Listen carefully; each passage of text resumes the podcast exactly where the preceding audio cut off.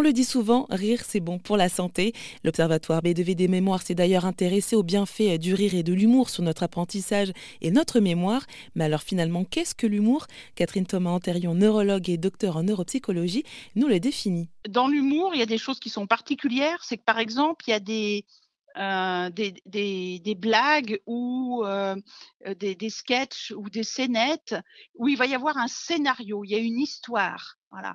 Et ça va être des, des, situations d'humour bien particulières parce qu'elles vont solliciter de la part des individus ce qu'on appelle la théorie de l'esprit, c'est-à-dire être capable de se mettre à la place du personnage ou de la personne qui raconte et de comprendre des choses très élaborées comme le second degré, comme l'absurde.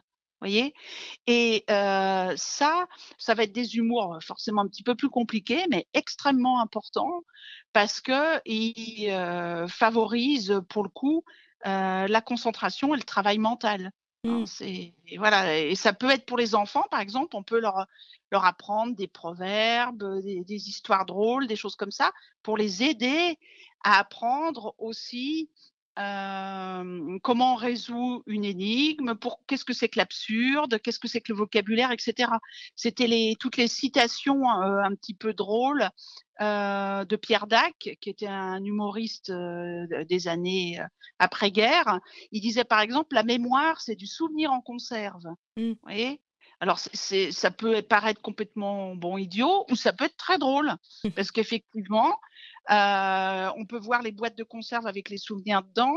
On peut voir euh, le stock, euh, voilà, qui est sur les étagères dont on ne se sert jamais, etc. Voilà. Mais ça, c'est un humour très élaboré. Et pour plus d'informations sur ce sujet, rendez-vous sur rzn.fr.